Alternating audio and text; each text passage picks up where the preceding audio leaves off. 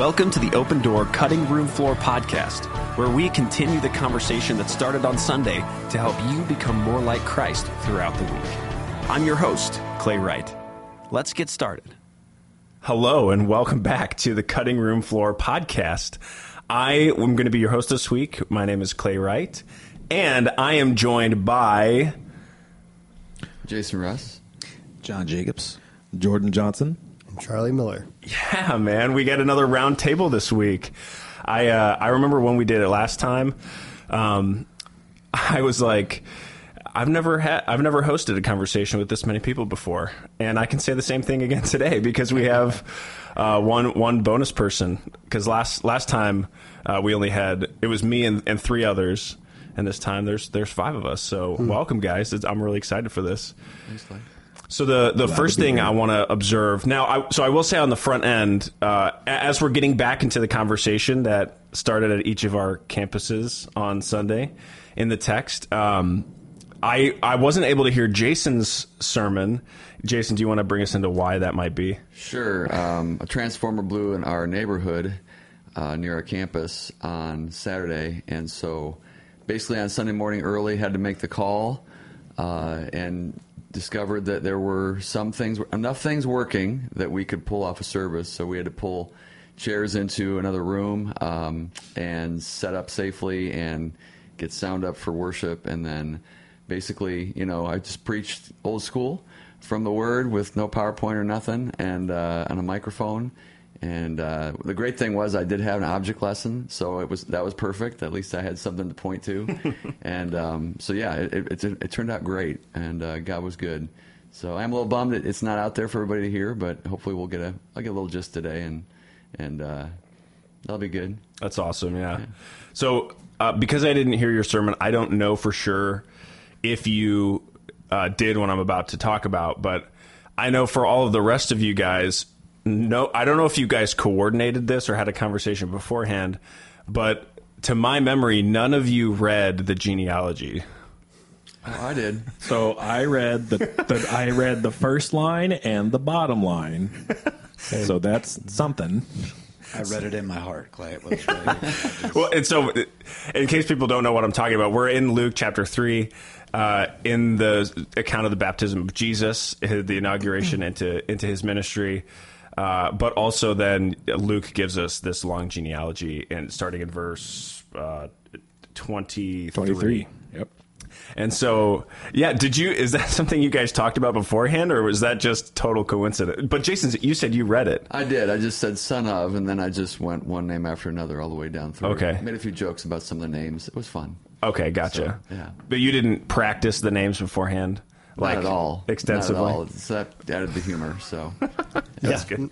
I think I said just because just just to spare my own embarrassment, we're not going to read it. Something like that. Yeah, that's right. maybe the real reason that mine wasn't recorded. So. Yeah, I um, I I find the obviously we're reading a text that was written in a different time in a different culture, and that these names, you know, they're not they're not names that we're used to. Um, and yet, like Jordan, there was something that you brought out in your sermon that, that like there's no wasted space in Scripture. That's right, yeah. And so it's just so it's but it, but at the same time, like as students of the Bible, like I remember professors trying to like they gave me the same advice that you talked about is uh, like pretend that you know. Fake it till you make it. Yeah, Just- yeah, pretend exactly. No one knows. Yeah, no, because nobody knows how this stuff. Well, I, some people do, but like Alan Schaefer probably knows how to pronounce these words, but that's beside the point. Anyway, so we, we are in Luke chapter three, and the the first question I wanted to ask for us as we kind of think about it, because there's a lot of people that um, haven't heard how all of you preach the text through your personality and how, how God spoke through you guys on Sunday. So pretend like I don't know what you said, even though I have listened to a lot of it. Uh, and just kind of bring us into where did God have you in the text? What was the concept of the sermon, or what was the thing that you hope people took away? And uh, and and how did God kind of bring you to that point, either in the text or was there something going on? And maybe we could start over here, just because you're on my left, left of the dealer. I think I was I was on your left last time, so I, I started first last time. Uh, so you know we're we're we're talking about this. We're in the series of uh, prep time, wrapping that up. So thinking about Jesus getting ready for ministry and what that looked like, and uh, um, this is the first time we see Jesus as, as, an adult in this, at least in this text. Uh, the last time he was a kid, and now all of a sudden here, you know, John the Baptist has been talking about Jesus a lot, and all of a sudden here he is, kind of showing up on the scene and showing up to be baptized among the people, and uh, so for me, that you know, I, I spent a lot of my time. I mean, obviously, I think a lot of us did in those first couple verses talking about the baptism itself and what that signifies for Christ's identity, and and I kind of went with it. You know, most of my talk was was was tied to our identity in Christ through Galatians two twenty, and then what that means. What's said of Jesus is then true of us as well. So that's kind of the, the route I went. Um, but yeah, yeah, that's all I got to say. Sweet about that. Yeah, I mean, one of the things you notice is that everyone touched on identity because uh, it's so just on top of the surface what the passage is. Mm-hmm. Um, mm-hmm. And one of the things that I wanted to help people understand is that this is this is a continuing story. Like this is not a new concept. This is what Scripture has been building towards, and we find like its culmination in this moment. But this is like to have a good breadth of where we came from and where we're going uh, it was really important for me to communicate that that concept too. Awesome. Mm-hmm. Yeah, um, I love this passage. I use it a lot. Just talking again about it, it's amazing how the things that we think are the things that define us mm. and you know, constantly challenging people. You know, what what do you think if God could look at you last week? Mm-hmm. You know, what would He say to you? And almost without fail, people are like, "Oh my gosh!" or last year, and and it's such an interesting fact to to see two times audibly the the two times that God chooses to speak to human Jesus. It's to remind him, "You're my boy. I love you. I'm proud of you." Uh, and then ironically, the second time them say, "Hey, and listen to him," you know, to to the guys with them. But over and over, I'm, I'm challenging myself and people when you're in there, you know, who is God really? Especially through Jesus, how is he being revealed? And then who are we? And of course, in Jesus, we see both those things, which is fascinating. So, mm. yeah, the same thing, like sitting there. How many of us in our life are looking back and, and dealing with men a lot? I'll say this, you know, I'll have 20 some year old guys be beating themselves up, and here's Jesus, who we know nothing about, who's 30, and and God's saying He's proud of him. You know, um, so it just fascinated me. Yeah, wanting to to really be challenge. Look at your life. What would God? What does He really want to say over you right now? And uh, how can you identify with that? So yeah. Hmm. Yeah, for me, the genealogy was kind of key in that Luke places his um, in the gospel like a line, and uh, and I, I kind of equated that to the Jordan River being a line in the life of Jesus, um, much like it was for the Israelites who crossed it once once upon a time. And uh, so that's kind of the route I took with it was uh, Jesus had a past, Jesus had a present, and Jesus had a future. And just that incredible way of the incarnation, how Jesus entered time with us. Mm-hmm. So I, I pondered a lot about his humanity and the fact as you look back on his past, his past included the genealogy and the and the people that were part of the promise, but also those very same people were people that were full of sin, mm. and how Jesus came to redeem that now in this moment. And the big point I was trying to make was like, man, he could have turned away. He didn't have to go in that water, but he crossed the line, you know. And so that's a lot of where I went um, with uh, Jesus crossing through that line and and just making his way towards the cross. So yeah, yeah, that's awesome. That's a that was one of my big takeaways from the, my time in Israel mm-hmm. is how easy it would have been for Jesus to escape into the wilderness. Mm-hmm. I didn't connect that with his baptism, but yeah, that's a huge that's a huge motif. That's awesome. Um, so another question I wanted to ask is what was there anything that you guys were most excited to share on Sunday? Like was there was there a point in your sermon or something that maybe spoke to you personally that you were like I'm I'm so glad that the Lord brought me to this point and I I really want people to to to take this away from mm. from what I have going on. I guess we we don't have to go in order, so you guys can just go mm. ahead. Yeah, no. For me, um, again, knowing the passage, but also as I sat there with it, and again thinking about human Jesus, you know, because I have found the struggle, at least with believers, is typically like we can totally identify with the Jesus that can do anything, and Jesus has no problems. But it struck me again. He's thirty. You know, it, it would look like on our level, like your life at this point really hasn't amounted to much. All the things that we value, you know. Um, and again, going, I guess realizing so much is humanity in that moment because why would God need to tell God that you're I'm proud of what you're doing? I, I love you. You know so you, we begin to see like this this human guy this this man Jesus needs to hear this. It, it's almost mm-hmm. like there has to be some wrestling like is this really after 30 years this is all you're doing is me just getting in the water you know? Is, is this really it? And so many people i think you know again looking at moms looking at dads looking at people just trying to grind it out like you know is there really worth and value in this? And to see jesus step into these seemingly um, kind of mundane things dirty or like almost even like should I really even be here? And how God's mm. so proud of these moments. He's not saying anything. He's not telling people, by the way, this is what's happening, man. This is awesome.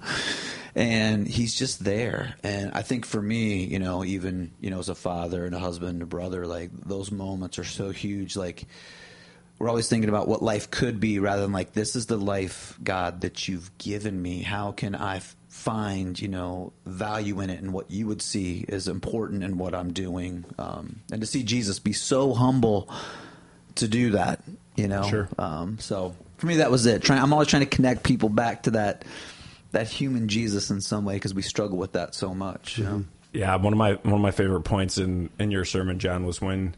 And one of my favorite points, maybe just because it was a perspective I just had never considered, is you were kind of giving Jesus's resume up to that point and comparing it to like a yeah. you know what what if a, there was a modern day 30 year old who this right. was true about them mm-hmm. you know and I and you were like you know he maybe has done some work but doesn't really have a business that we yeah. hear about you know he doesn't have he doesn't have monetary success that we know about he doesn't have close friends that we know about he doesn't have a significant like all these all the things, things and I was like worth and value oh my gosh yeah yeah, that's so interesting. I, you know, I just yeah, that was that was awesome. Mm-hmm. Um, hmm. Yeah, what about the rest of you guys? Anything like big stick out? So one of the things that I really wanted to draw attention to was the importance of going through and searching the details and asking the obvious questions, no matter how familiar with the story you are. Because when you look at Luke, it is radically different than the rest of the way the baptism. You know, there's a crowd there. The dove has a bodily shape, and all these is like why?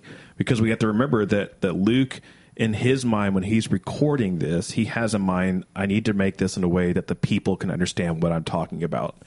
And that kind of gets lost on us in the modern world where we are so used to combining all the scriptures all the time, which is not bad, but at the same time, if you practice constraint and you ask the seemingly obvious questions, which may not feel obvious because oh we should know better, but but you can really see the, what Luke is trying to communicate, and and that kind of led everything to like uh, the Bird King was probably one of my favorite things because when I when I learned about that, when I read about that, I was going, oh my gosh, this is so important. But no one in the modern world can really feel the gravity of what Luke is trying to communicate. And so, for people who might not know what the Bird King is, can you? and no, it's not a Netflix special. was a night, yeah, yeah. Michael Keaton movie. Yeah, exactly. Birdman. Yeah, Birdman. Oscar winning. Uh, no, so so the Bird King. It, it's pretty much describing in in the Roman Empire, which was the dominant culture. Everyone knew who it was. They, you know, in their iconography, they always have the eagle as their thing, and that dates back to how they chose emperors, how they made major decisions, and and they put a strong emphasis on observing the movements and patterns of birds, all that dating back to the legends and myth of Romulus and Remus, where the gods sent an eagle to land on Romulus's shoulder, declaring him the true and rightful king. And so when you look at the Gospels, and, and Matthew and Mark also do this, they're playing off the same motif. They're subverting this um, inauguration story. They're telling the same thing that people have been familiar with, like, oh yeah, that's that's how the gods choose the rightful ruler, but then they're using it a way to bring the focus and attention to Jesus in puzzling ways because there's nothing about Jesus that screams out majesty, at least at that time. Um, I'll, I'll keep going, so I'm just going to. No, yeah, yeah. The I I loved your side comment that uh, th- this practice of augury, which is what you called it, and it is uh, is where we get our modern word inauguration. Right. And then you said something like, "So let that sink in." You know, it's like, went, yeah. yeah, yeah, no, uh, yeah, absolutely. So, what about uh, the rest of you guys? What Yes. do you think? Um, one thing that you said when, when we were t- we kind of met you and I and, and Clay uh, and chatted about some things like because you're like I, you know I have some ideas some thoughts and you know it, it was a good reminder for me that like they didn't doubt that he was human because they saw him. They it would be like us looking at like me looking at you Clay and being like wait you're a human like of course I know you're human right Yeah, yeah. because I, I see you eat I see you you know talk we we interact mm-hmm. but for us removed from the story, we forget that he was human mm-hmm. because we don't we don't see him, right?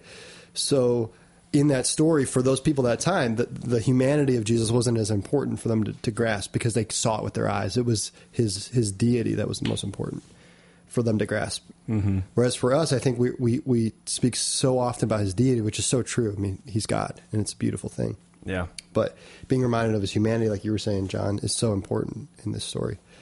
For me, as I was working through it, there were some of the the maybe peripheral things that were that stood out to me that were like really surprised me. One of the things that was really a little nugget, and I didn't sit on this for long, but as I was studying it, I was reminded that John came from the priestly line, and um, it, he and he was of the priestly line of Aaron, and so it was the priest's job to present the sacrifice in, uh, of the people, you know, in the temple, and so when Jesus steps into the water for his baptism, in a sense, he's fulfilling that priestly role of presenting the sacrifice. That was like that moment for me was was a huge moment in my own spiritual walk, uh, where it brought because I always wrestled with why why the baptism, because baptism is, is associated with salvation in you know in, in our Christian walk of you- you're saved and then the next step in your discipleship journey is baptism to show you know the outward sign of that inward change. And so that's so then when you try to to lump that with Jesus well Jesus wasn't regenerated. Jesus didn't need you know to repent of anything. Jesus mm-hmm. wasn't showing that he now identified with God. He was God. So why did he need to be baptized? And I wrestled with that but I began to kind of understand a little bit more when I when I made that that priestly connection Yeah. with John, saying here he is presenting the sacrifice, and then when he says in John, the book of John, when he says, "Behold the Lamb of God who takes away the sins of the world," that carries a whole new meaning for me when, when I understand it from that priestly perspective of here he is revealing and presenting the sacrifice uh, before the people to God, and that was that was cool. absolutely. That was really neat. Uh, I think the thing I would want to share is it came late in the game. You know, Sunday morning, I'm running around, um, uh, getting things ready and praying, and it dawned on me just how significant it was that Luke was the only one that mentioned that Jesus was praying, and that that's what kicked off the sky opening. And so I really made a point of that because we've also, as um, a campus, we've been in a season of prayer. Anybody that wanted to join me, been spending 40 days up to Easter um, daily praying, and um, and so that hit me. And then of course the night before, the day before, I did a funeral for a woman in our church, Mary Houston, who was a model of prayer for me in my life, and uh, and so I, um, I that hit me so hard that I almost felt like we talk about inauguration. This moment in the life of Jesus was like the inauguration of of uh, a look at his prayer life uh, that was to come and had been. You know, again, past and present. He, he, it's not like he did nothing in the past 18 years from when he was 12. He had been communing with his father. He had been going to the temple every time he could when he was in Jerusalem. And so now all of a sudden we get this picture of what does prayer look like when we truly take it seriously like Jesus did? It's the Father speaking to us. It's the Holy Spirit coming to us. And and that's exactly what I you know so that, that part really excited me and it was uh, kind of a a neat encouragement to me to just go deeper. That's awesome. Yeah, yeah, it's uh it's so interesting. I the more I listened to all your guys' sermons and the more that I looked at the text, I felt like there were so many more questions than answers in my in my heart. Like like it, you know, if somebody came up to me on the street and said, "Why was Jesus baptized?" Mm-hmm. You know, just give it give it to me in one sentence. Why was Jesus baptized? I, I think there's a lot of I've heard a lot of compelling answers to that question. If someone were to ask me, um, was Luke trying to emphasize Jesus' divinity or his humanity? I think you can answer on both sides of that, right? If if if somebody asked, you know, why, how how was it that the Holy Spirit had bodily form, and what's going on with the Trinity in this passage? Again, it's like, okay, well, that's a that's a hard question to answer. It's all these you know, mysteries, maybe for lack of a better word, that are sit pretty close to the center of the faith. You know, we're talking about Jesus' dual nature that the church has labored over since since its beginning over the last 2,000 years. We're talking about the nature of the Trinity, which the church has labored over since its inception. And we're talking about the mystery of Jesus beginning this redemptive thing that's happening. You know, he's, he's inaugurating his ministry. Uh, we know that in Mark, when he begins preaching, he begins preaching about the good news of the kingdom, and so he like there's this there's this inaugurative moment. Uh, not to you know maybe to not to coin the phrase, but uh, there's this inauguration that's happening, and it's like there it's honestly there are there are times where even as a pastor, even as a guy who loves studying the Bible, I feel like it goes a little bit over my head. you know what I mean? I don't know if did you guys sense that like as you were studying it all? I think it's so important. Like at, times, I have to wrestle with: Am I here? I, I heard someone say once, Jesus never said, "Understand me." he said, "Follow me." It was so good. It was so helpful to me because, you know, we we strive as we should on some level. Okay, I want to understand as much as I can, but to be a true follower, there's just things that are absolutely, you know. I, I guess. It, I've likened this in a way to my relationship with my wife. You know, like there's hmm. just things inherently like I don't get it. I don't understand. Okay, I can wipe my hands on this towel, but the one hanging over here, that's a decoration towel. I don't understand what makes that one special and but I know her. You mm-hmm. know, I I know her. Um, and to me, there's a there's a difference between if I can understand something great, but man, I want to know the Father. I want to know Jesus. So I'm always wrestling with that too, Clay. Like, am I standing up here trying to explain everything to people? Or am I trying to get lost in the story and in the wonder? To me, it's like that whole scene where he's like, "Unless you eat my flesh and drink my blood," and the whole crowd leaves, and he doesn't go, "Hey, hold on, just a metaphor. Come on back, guys." You know, he lets it happen. And even the guy sitting there, you know, and he's like, you know, do you guys want to leave too? And they're like, where where else we will we go? You know, you have the words of life. I mean, like, we don't get it, Jesus, but we just know when you talk, when we hear these things, something comes alive. And for me, that's the important thing when we're thinking about I've come that you can have life and life to the full. Maybe I can't always understand it, but something in me comes alive, you know? yeah, I love the questions, and that's where I had to be like, okay, I got to shape this thing down to Johnny J level, to SpongeBob level here. And, uh, yeah, I'm with you. So, it, it, think, yeah, absolutely, and and I think, I, I guess, one of the things that I think would be cool is if we could talk around some of those questions, may, not not in an attempt to answer them, but in an attempt to say, here's why here's why this is a good question. Um, you know, why? In other words, what's the tension in this? Like, why why is this a hard question to answer? So, like when we think about the question, why was Jesus baptized? Like, it, why is that a hard question to answer? And we, we've already talked a little bit about that, but let's just uh, let's dive let's dive into that a little bit more deeply. Why is that a weird thing to us for Jesus to be baptized? Well, Well- it depends on what you believe about him. Because if you believe he sinned or he, he had potential to sin, then you say, well, it's because he needed to be baptized and he was absolved of his sin. Um, but I don't hear anybody in the Christian world saying that. We believe he's sinless, and so um, you know, so that that uh, brings us to the point then of, um, I believe him identifying with us.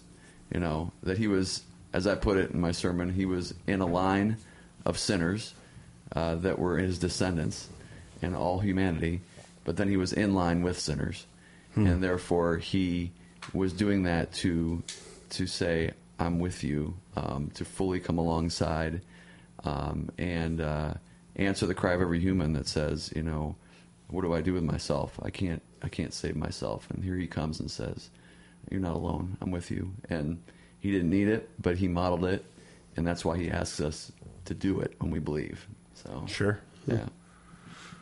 Hmm. Ditto.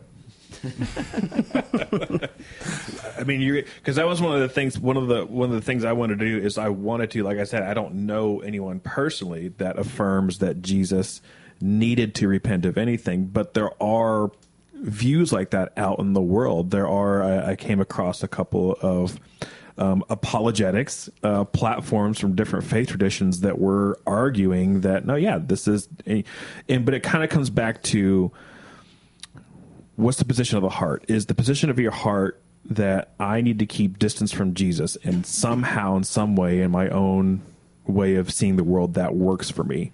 Um, and so when we talk about baptism, honestly, it, it is this is just like what Jason talked about. It is the invitation. It is not a separate like there's now I'm washed and so I can't touch you anything, but more or less Jesus is like I am being washed in the muddy waters that you are living in, and because I desire being that close, and what better place to lead you from than out of the mud into uh, a better place? It is like just it just really encapsulates the whole idea that God said, I'm not trying to lead you or call you from up here on high, but I'm going to come down and show you what it looks like. Uh, and then follow me, do what I do. That kind of thing. You know, I was thinking this. This thought just came. It's dangerous. It just came to my mind just now. So bear with me. Um, it is interesting that nobody in the story goes, "What's baptism?" When John starts baptizing, it, was it was obviously a common practice at that point because it identified people with something, with a movement. You know, um, it was like an identification thing.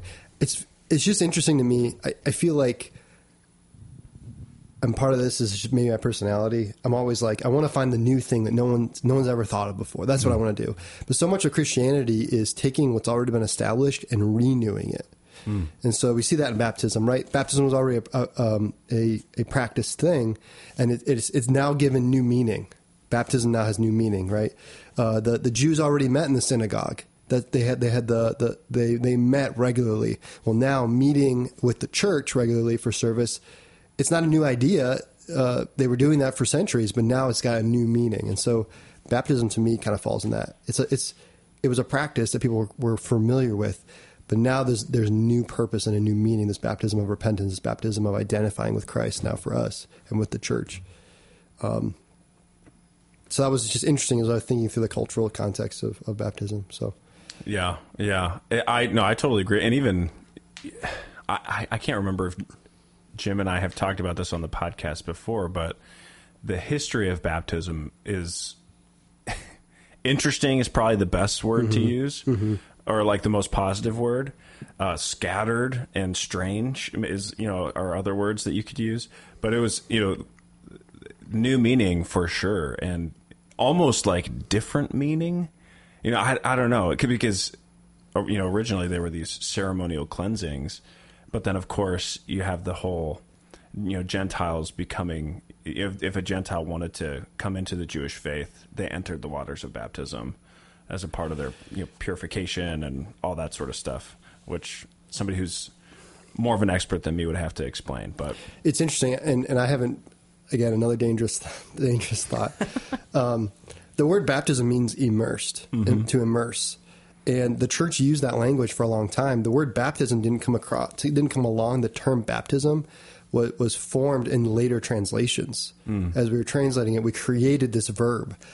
But when you simplify it to to immerse, you know that that be immersed in, in and then we think about baptism, you know, baptism of the Holy Spirit upon salvation, we're immersed in the Spirit.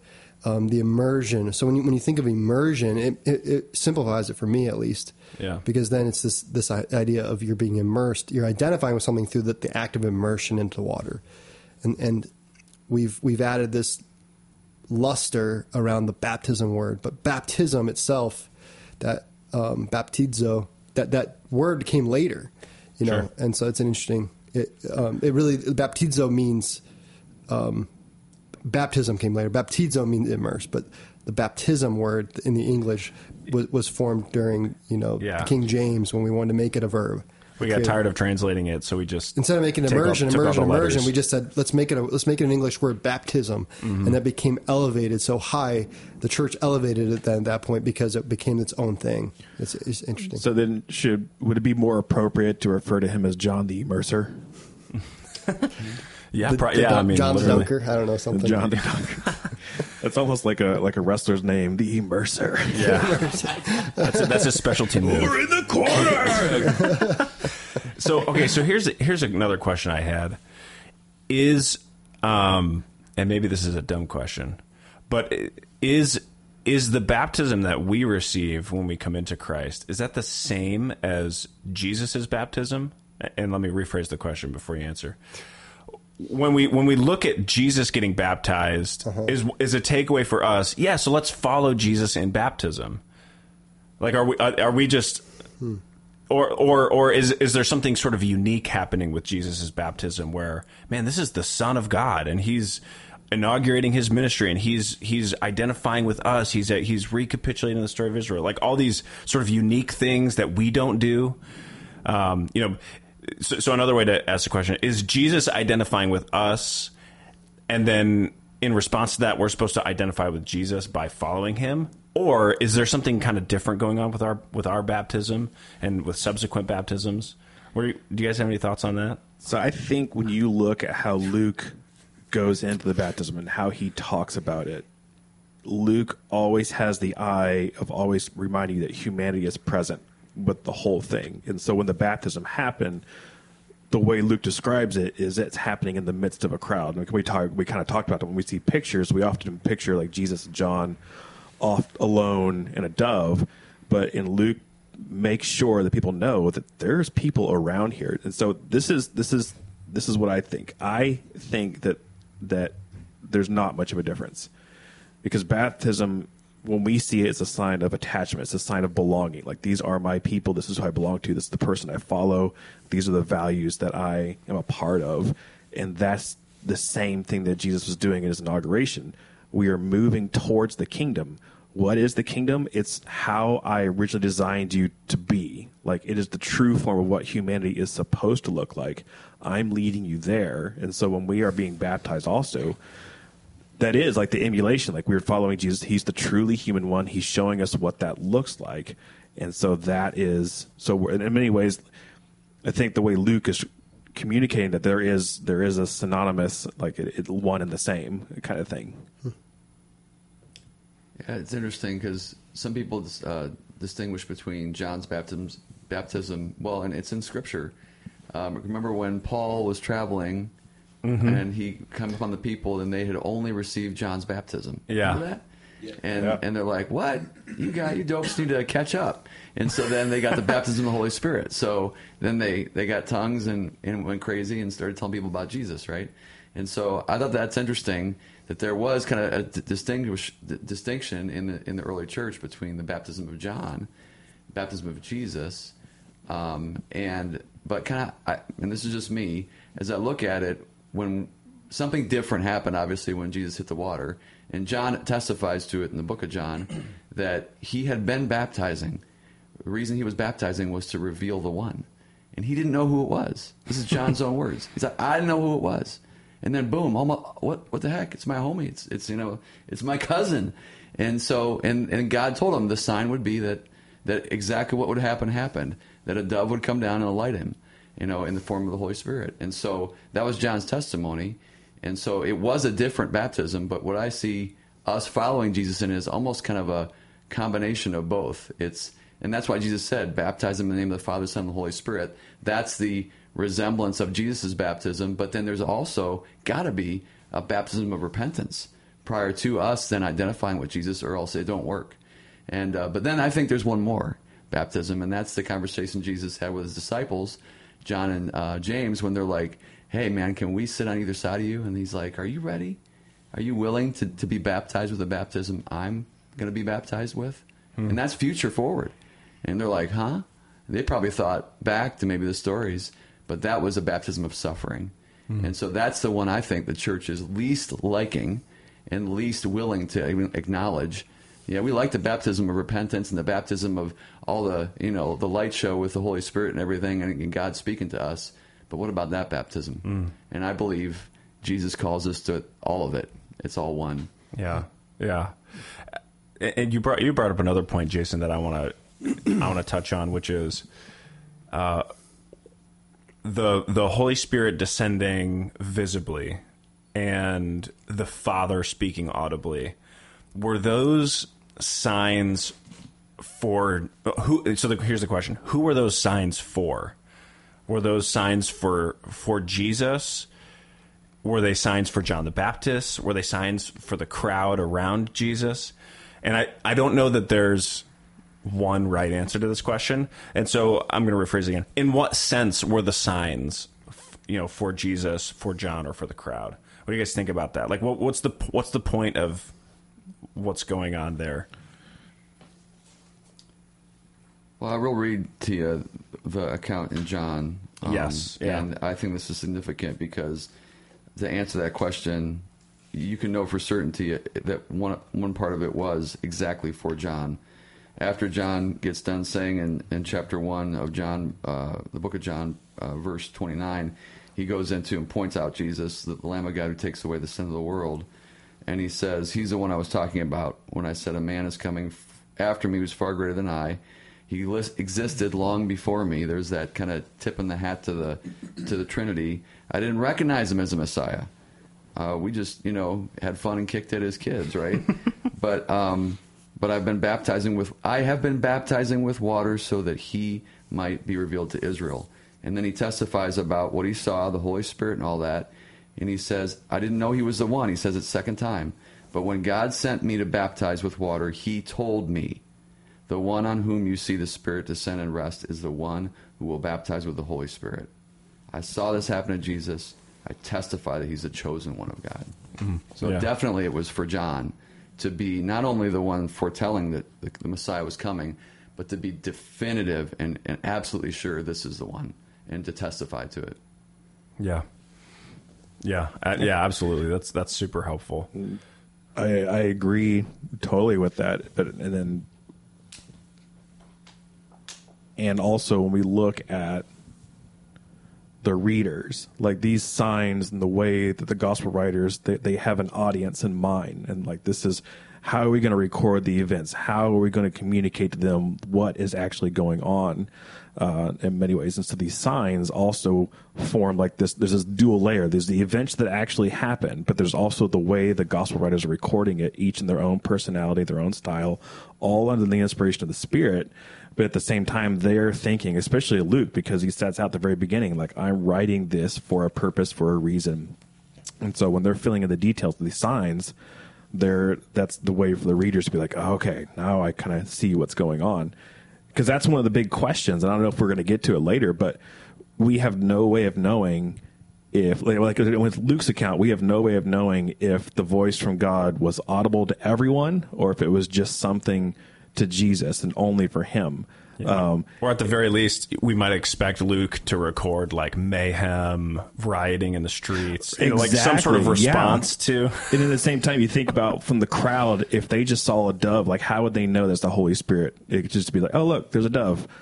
You know, I have a sacrifice offering coming up. Who knows? I, you know, that's but but when Luke is telling the readers, he's like, by the way, keep this in mind. This is what you're seeing. This is what you're supposed to see as you keep continuing to follow the story. Yeah. I'd say specifically with the voice, um, again, how we read God's word. And, and I've e- er, heard people argue, you know, we don't need to hear from God now because we have His word, which I find fascinating because in His word, God's always speaking to people. like He doesn't say, "Go read a pamphlet." I'm talking to you. Yeah. There's there's something inside of you again. And, and when we're looking at the life of Jesus, this is what it looks like when a human is filled with divinity, is filled with the right spirit. He's modeling something, what I'm supposed to hear. So no matter what, to me, the answer is the author's recording it and we're reading it. And this is so many times, you know, God's word's teaching us this is what my voice sounds like. in different situations and different scenarios.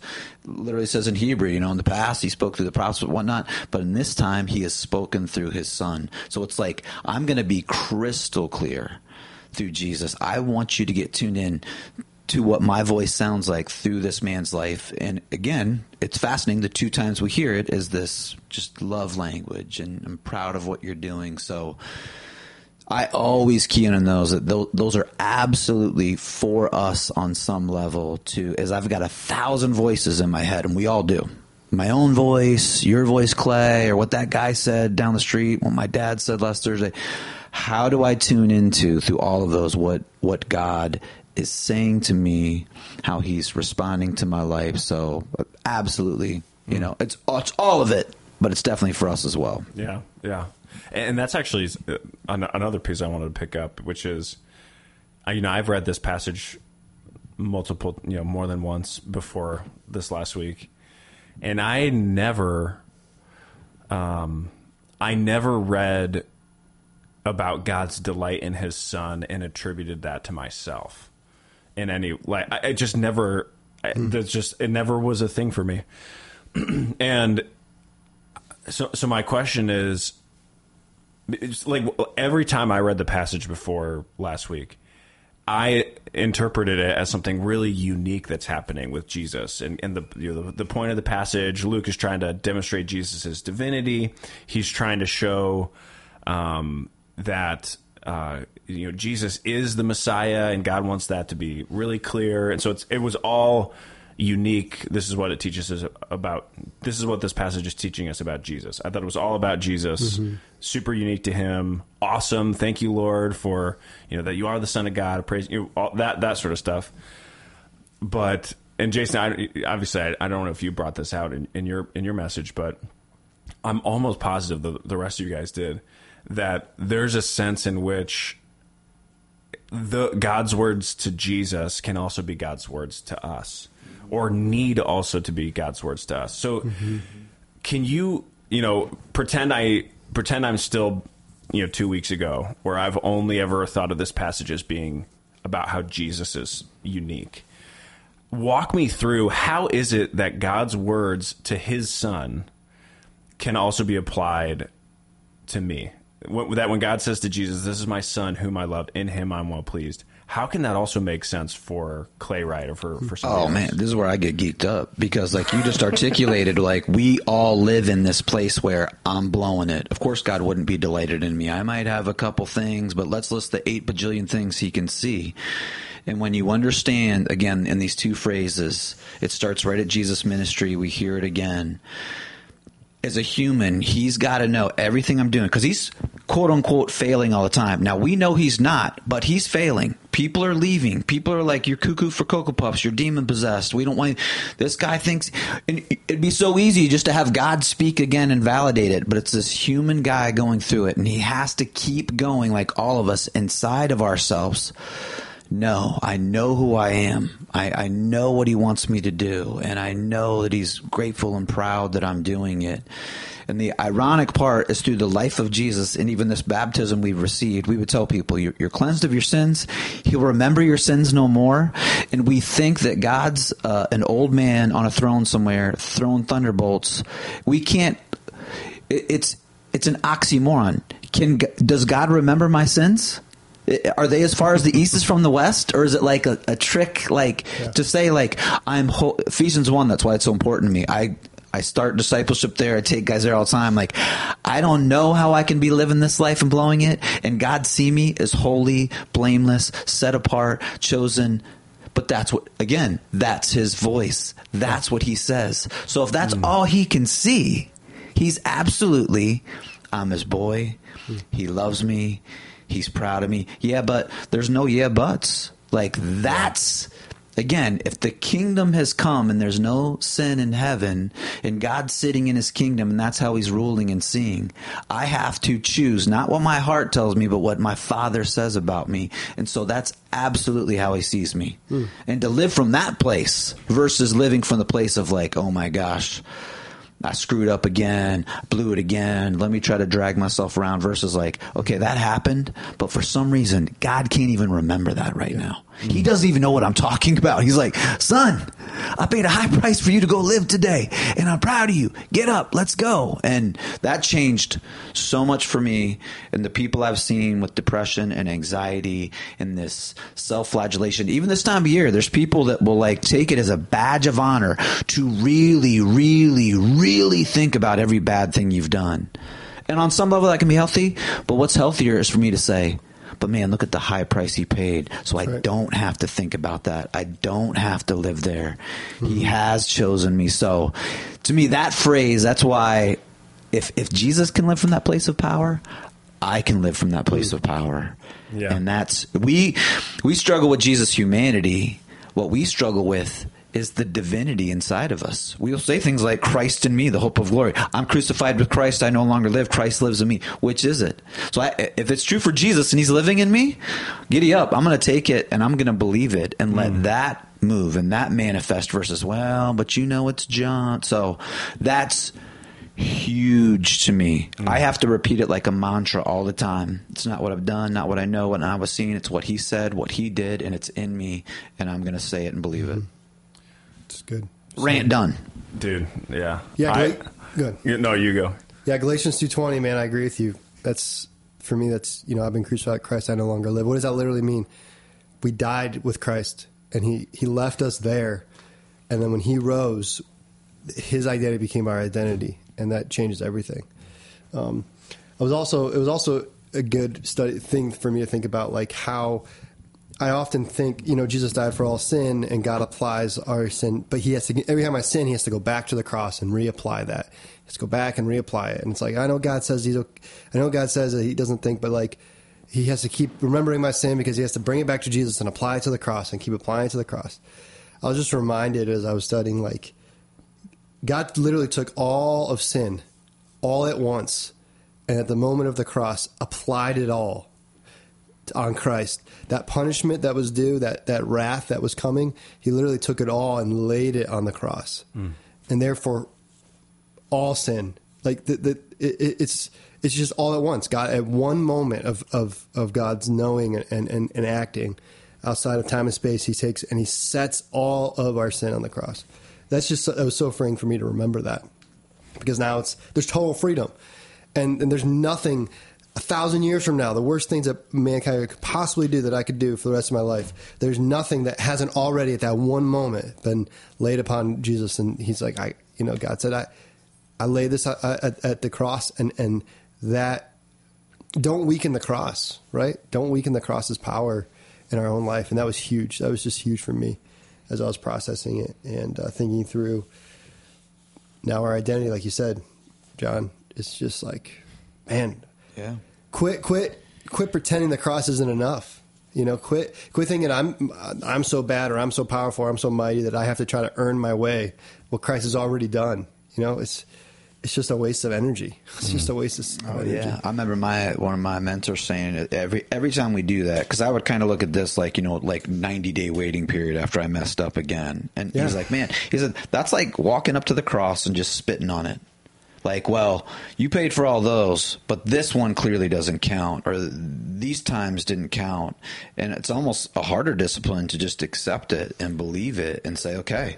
Yeah. And that that was the switch for me getting even into ministry. Is like I didn't spend these days on my knees and there's repentance but the repentance was to get up and go do my job then which is to be a vessel where the spirit of christ mm-hmm. lives and go love people versus like well but you know and god's probably mad at me right now what's the point why can't i talk to jason when i did did it I can talk to him and do this because Jesus paid the ultimate price. So Yeah. I can go do that today. You know, so yeah, yeah. yeah. You know, and another thing uh, is interesting is that I think Satan and our flesh and the you know the the the demonic realm, all the enemies of God, all the, all those things that are the enemies of God. The strategy shifts. The first strategy is don't believe that the cross is enough. Don't believe in the cross. But then w- once we're saved, it, it truly shifts to that um, bringing doubts that I have to keep going back to say, "Oh, please forgive me for the like." I'm not saying forget. We need to have a, a heart of forgiveness always, but I'm saying we keep going back that maybe the cross was enough that time. I need to go reaffirm that the cross was enough. I need to go back to that instead of you know we went from unbelief to now we believe, but we doubt it. We doubt the actual power of the cross, and so it it, it just shifts and. Um, yeah, I, the analogy I used in my message was like we, we treat it like a coach, like uh, the op- like open gyms. You know, I was thinking about basketball, and I kind of talked about how when you go to open gyms before the basketball season, you're always watching like any good play. Like, coach, you watch? Did you see that? Did you see that good play? And anytime we do a bad play, like, coach, I hope you hope you didn't see that one, right? Mm-hmm. We constantly have this look over our shoulder mentality, like, hope my coach is watching. And that's how we that's how we fall into this trap of God. Like, you see that good thing I did? I hope you're watching. Hey, I hope you weren't watching when I did that thing. And and he God's like, listen, I, I love I love you because of Jesus. Like, and and I, there's there's freedom in that, you know. And And and, that's one- and one thing I said, last thing, last thing, one thing I said in my message too is that like so often preachers, I've heard this so many times, preachers will say this compelling truth about focusing on God's grace, focusing on how our new identity in Christ, and then but then they always tack on the end. But you know we got to be doing spiritual disciplines. We got to be like, and and those are that's true. But we but we miss the beauty of let's just sit for a minute in the fact that God is fully pleased in you, and and nothing you can do can change that. And people are like, well, if you say that, then people aren't going to live for God. And uh, okay, I, I get that there's a bigger thing at play, but let's not move past that too quickly. Let's sit in that for a minute mm. and, and just revel in that truth. You know? Yeah. Yeah. Yeah, what struck me was just in that is the, the absolute presence of God in mm. our lives. Yeah. That we, we so doubt and diminish. And that e- even in Jesus' life, when he said, I'm well pleased with you and I love you, that, that agapeto was the, you know, that, that unconditional love. I mean, that's huge. Mm-hmm. And that spoke of, of course, what was coming. You know, in, he, he's, he doesn't love him because of that. He just loves him in the moment. But I believe uh, God, of course, was there his whole life up to that point, and that union and communion he had with God was something that he cherished and was beautiful. And and and God loves us with that unconditional love. I mean, it's all over the Old Testament. I mean, I think of Jonah. You know, God arguing with Jonah, saying, you know, up on the hillside, dude, you care more about that plant that just died than all these people, these children hmm. that don't know their right hand from their left. Hmm. You know, they're more important to me. You know, and hmm. those were pagan people that weren't even Jewish. God looks at every person with that same affection as he did on Christ and on us. He loves us so Yeah. much. So, yeah. And for some reason, for me, the thing that was so impactful as I was relearning this text is that it's it's one thing. I mean, it's it's a it's a difficult thing for me to um, accept God's love for me, but for some reason, it's an even more difficult thing to accept His pleasure in me, like His delight in me. And I love how in the English it doesn't say it doesn't just say this is my son whom I love, which for some reason we tend to translate or we tend to understand that like as as a dutiful thing. Like, oh yeah, of course you you know of course you love that person. Well, because you're you're that person's mom or you're that person's dad or you know whatever it would be. Um, but that God who um who who can't lie and who is you know the the king of the universe doesn't just love his children but he's pleased with his children um because i can like even in myself i can understand a little bit. You know i can look at the cross i can be like this is a demonstration of god's commitment to me of his love for me. But um i think there's a step further yet beyond that that God wasn't just willing to die for me. He he actually wants to live with me. And he wants to he wants me to live with him because in in a way you know it's even like there's that line in the song um what a beautiful name. It says you didn't want heaven without us so jesus you brought heaven down. That's like the the line that churches like are like oh can we still do the song if it says that? Because it's it feels scandalous. It feels scandalous. And uh um yeah i uh i i wrestle with that a ton. And um jordan you look like you're about to say something Well, I mean that's that, but that is. I'm going to make the argument that wrestling is the point, mm-hmm. because, I mean that that's that's God's people, Israel, the people who wrestle with God. That's their identity that God bestowed upon them, and and, and us as the church too. We continue with that because, like when you think about it, a lot of like when you say like like even going back to the whole fully God, fully human kind of thing, where do we find the balance? And the balance is always tilting and it's always moving. It's never quite settled as we would like it to be because the reality is there are some church traditions that really emphasize the divinity of God.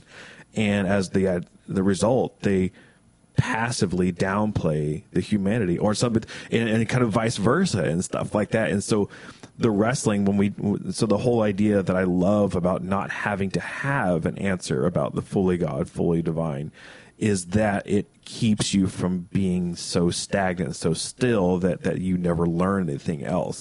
Um, and, and so for because like well that's uncomfortable and stuff so we need to exemplify you know kind of coming from our own discomfort about ourselves and so we exemplify and glorify god even more and then it becomes a distraction from what's actually going on. But what god is continually trying to bring us back to is that i am here with you and we're going to start from there and it's one of those things that I love when modern science agrees with the Bible, because one of the things we close with in within addiction recovery, within developmental psychology, within child family dynamics, the number one thing that they always talk about as the starting point is that people need to know that they are invited to exist as they are in the presence of another person and you know, and I, I I rolled that into the scriptures. Like we get that from God because that's exactly what He did with Jesus. That's what Jesus does to us.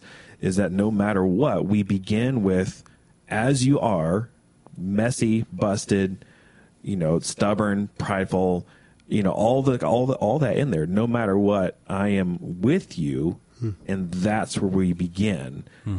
and that's where the wrestling starts. But it has to be in that idea that which is just so difficult for us to sit into because we are human still. Hmm. You know, the, the you know the redemption's not quite complete within our own lives, but we're moving in a direction.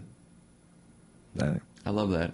And that I, it makes me think of, I think it was the apostles on the missionary journey saying, We are servants of the living God. Yeah. And how our God, the beautiful thing, He's not a God of wood and stone, that we can make, you know, very clear boundaries, but He's living like us. Hmm. Therefore, He's unpredictable.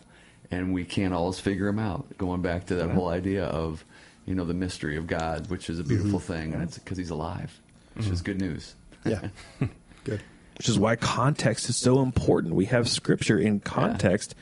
But like I said, if you can reread scripture because your context is changing as you're going through life, you're going to go back to scriptures and you're going to read it differently, not because you're off base or you're apostate or whatever, but because your life is different because it's active and moving, which is one of the great things about scripture. When you go back to, we talked about the idea of Easter eggs in there, is by carefully reading, like going through the different baptism accounts, you know, being like, okay, let's get all the information just from Luke and just see what it says and all the information, you know, you're going to see new things because God is working within you. Your context is changing. It is, is exactly right. We are always moving, which when we come to beliefs um, and the creeds and all that, what often gets translated is this never moves. And there's there's truth to that. There are some things that don't change. We talk about the you know the, the the primary doctrines, but the reality is there's a lot more movement than we're aware of. Yeah. Yeah, and of course, by Easter eggs, you don't mean the you know. Right. Yes, we're not talking about Yeah, you the mean- colorful eggs Yeah. uh, of the Easter holiday. And bringing it back to the baptism, that's exactly what Jesus was doing when he stepped in those waters. He was moving with us. He was coming alongside of us. Yeah. When they were being baptized, Jesus too was baptized. So the living God was was moving in the water where man had been seeking God, and I love that. So Yeah. Yeah. So, uh, as we kind of come to the end of our time, there's one last question that I'd love you guys all to weigh in on, and and that's just you know this is not just any other Wednesday. You know, this is the Wednesday of Holy Week, and uh, we're hopefully going to release this podcast on Thursday. So people may be listening to it on Thursday, getting ready for Good Friday, getting ready for Easter Sunday. Um, so, in light of Jesus's identification with us and all these just all, all these themes that we've been talking about, um, what's like your last you know what's what's the what's the last thought you would want people to take with them into Good Friday and into celebrating Easter from this conversation? Like a, as a pastor, as you as you consider the people that you minister to in your context, what, what's the what's the meditation or what's the one thing? Um, and I know there's probably more than one, uh, but I, I I just want to give all of us an opportunity to um, to speak into that moment. I'll throw mine out there first. Sure. And and that is again something that came on Sunday.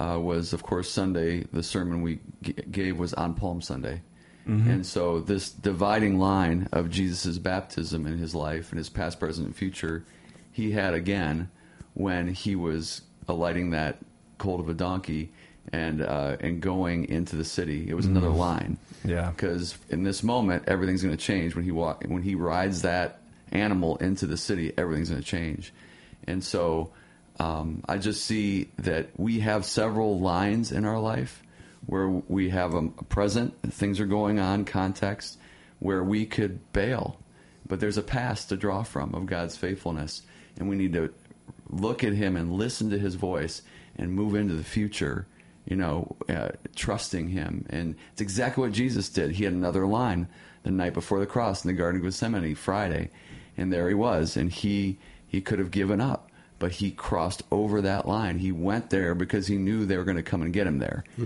And so he could have run, but he crossed over that line. And so we also too have these lines. And so notice the lines that Jesus crosses this weekend and how he he never stopped. He never stopped with his eyes on the Father, quoting scripture, preaching sermons on the way to the cross, talking to the women by the side of the road, forgiving people from the cross, quoting psalms from the cross, committing himself to the Father's hands from the cross. He had all these lines he could have crossed and, and, and given up, but he never did. So that's my thought. Yeah, love it. I would say, you know, for me, something I've just noticed. I think we can all Christmas, Easter, Good Friday. We can get wrapped up in um, how someone tells us we're supposed to feel.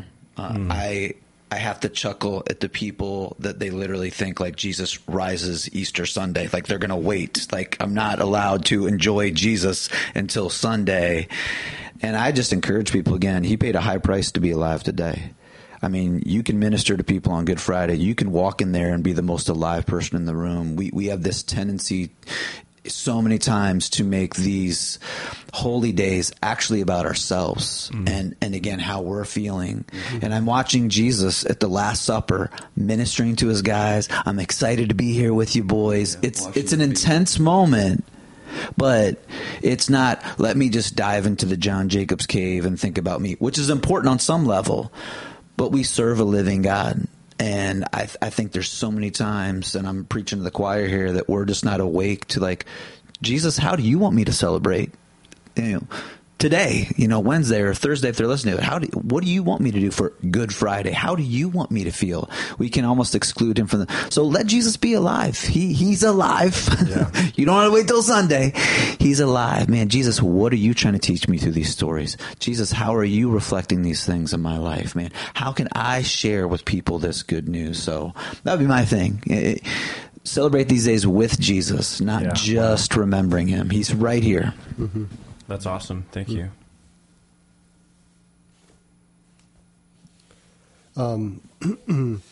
for me, in the, I think um, a tidbit that stood out to me as I'm thinking about this week is Jesus. This we see the start of his ministry, but his ministry continues. Um, I think of Hebrews, Hebrews four, where he's intercede for us. He's out, he's constantly interceding for us. Um, he, you know, he, the throne of grace where we can go with confidence, and um, that that's so tied up in our new identity in him. And and he didn't stop his ministry. You know he's continuing to this day on our behalf. And that's that gives us real freedom real freedom in how we live and how we view the cross how we view the resurrection how we view this week because it, it truly establishes um, Christ's ministry for us today, and that's that's just hugely impactful for me in my life. That no matter what, God's there, Christ is there on the throne, saying, "I'm I'm the high priest, and I'm welcoming you with open arms." And um, you can have full confidence in that because of what I did, and that's that's that's priceless for me. Mm. Yeah. yeah.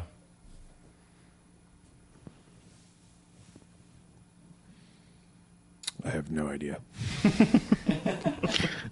so much can be said. So, well, I mean, you are my child, and in you I take great delight. Mm.